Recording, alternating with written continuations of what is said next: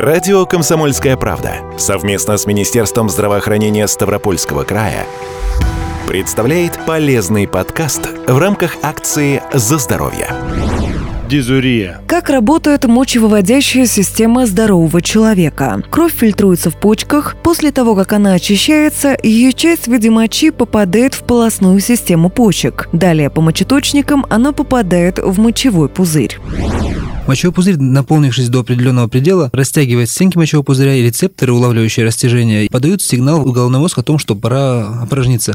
Рассказывает врач-уролог Ставропольской краевой клинической больницы Шамиль Лабжанидзе. У здорового человека, при условии, что пузырь не переполнен, здоровый человек может отличиться, занять, заниматься своими делами и еще какое-то время потерпеть, грубо говоря. Нормальным количеством мочеиспусканий в течение суток является от 5 до 10 раз. По ночам здоровый человек не должен вставать в туалет вообще. При условии, что если он не наелся арбуза перед сном, не выпил кофе, то есть угу. если нет каких-то таких бытовых моментов, то человек должен спать и не обращать никакого внимания на мочеиспускание свое. То есть оно должно быть свободным, безболезненным, не вызывать никакого дискомфорта и не мешать человеку жить нормальной жизнью.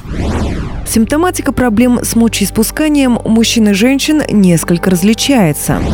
Если говорить о женщинах, то зачастую вызывают проблемы, связанные с походом в туалет, э, воспалительные заболевания. То есть, в первую очередь, это цистит. Что, что это такое? Это воспаление слизистой оболочки мочевого пузыря. Это заболевание инфекционное, но возникает при провоцирующим фактором является переохлаждение, нарушение личной гигиены. И почему болеют циститом преимущественно женщины? Это связано с анатомическими особенностями. То есть, э, инфекции проще попасть в женские мочеводящие пути, нежели мужские. И цистит сопровождается частыми болезненными мочеиспусканиями, постоянной привязанностью к уборной комнате и повышением температуры температуры. Если своевременно женщина не обращается за терапией, инфекция может восходящим путем по мочеточникам попасть в почки и вызвать уже э, воспаление почек, mm-hmm. то есть пилонефрит. Кроме того, у женщин более возрастной категории, то есть у тех, особенно у неоднократно рожавших, возникают проблемы, связанные с чем? С, со слабостью мышц тазового дна. Mm-hmm. То есть при таком состоянии происходит следующее. Если по-простому опускается женский органокомплекс, это тянет за собой заднюю стенку мочевого пузыря. То есть происходит деформация мочевого пузыря, это сопровождается нарушением его порожнения, либо, наоборот, более частыми позывами в туалет. Плюс слабость мышц тазового дна может сопровождаться с таки, так называемым стрессовым недержанием мочи. То есть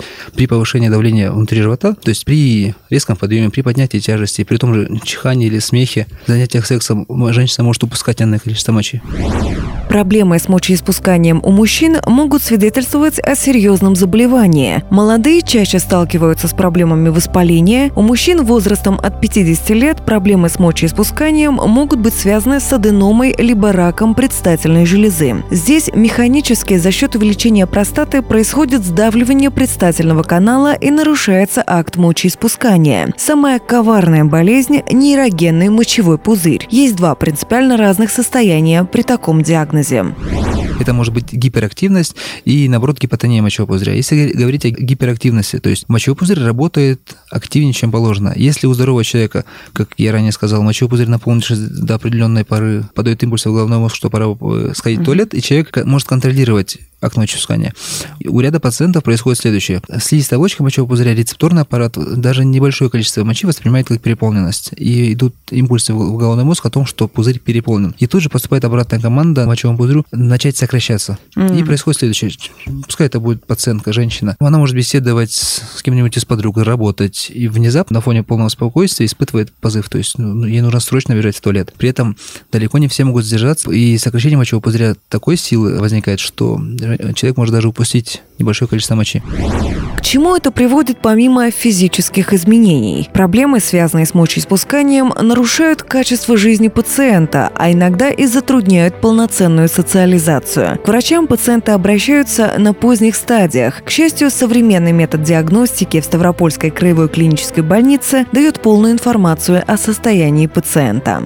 Они могут достаточно полную информацию дать о состоянии пациента. Может быть сочетание явлений, например, нейрогенного мочевого пузыря и одного простаты мужчины. Для того, чтобы избежать ошибок. То есть, грубо говоря, состояние, при котором мужчина часто хоть бегает в туалет, струя при этом у него вялая. Казалось бы, симптоматика схожа с симптомами аденома. Человек проходит стандартное обследование, которое включает в себя там трансректальное исследование узи мочевого пузыря, ряд анализов. Да, человека видят аденома простата. Человеку ее э, удаляют оперативным путем. Если не разобравшись его, в его состоянии выполнить это и упустить при этом гиперактивность, которая имеет место быть, это может привести к недержанию. То есть грубо говоря, может быть сочетание э, затрудненного мочеиспускания и слишком активная работа мочевого пузыря. Mm. В нашей больнице есть специальные аппараты, которые позволяют выполнить специальный комплексное уродиемическое обследование, то есть аппарат КУДИ, который позволяет э, оценить работу мочевого пузыря, степень его сохранности, сократимую способность. Раз мы можем выполнить помимо УЗИ, комплексного исследования уродиемического и лабораторных обследований, мы можем выполнить урофометрию. Стесняясь обращаться к врачу, женщины предпочитают заниматься самолечением, что чаще приводит к печальным последствиям. Молодая пациентка, современная девушка, лечила цистит паровыми ваннами. То есть она сидела нагишом над тазиком с кипяченым молоком. Сохранить свое здоровье и избежать печальных исходов можно, соблюдая меры профилактики. Это избегать переохлаждения, вести активный образ жизни, то есть не избегать физических нагрузок, поскольку гиподинамия может повлечь застой крови в, в органах малого таза и тем самым способствовать развитию воспаления. Это культурная половая жизнь. Кроме того, регулярное диспансерное э, наблюдение врача если говорить о людях старше 35 лет, необходимо хотя бы раз в год проходить обследование, то есть давать элементарный общий анализ мочи, проходить УЗИ органов мочеводящей системы, для того, чтобы контролироваться, и, ну, в первую очередь, избегать переохлаждения и вести активный здоровый образ жизни, избегая всевозможных интоксикаций. Урологическое отделение Ставропольской краевой клинической больницы расположено в Ставрополе на улице Лермонтова, 208. Телефон 71 33 18.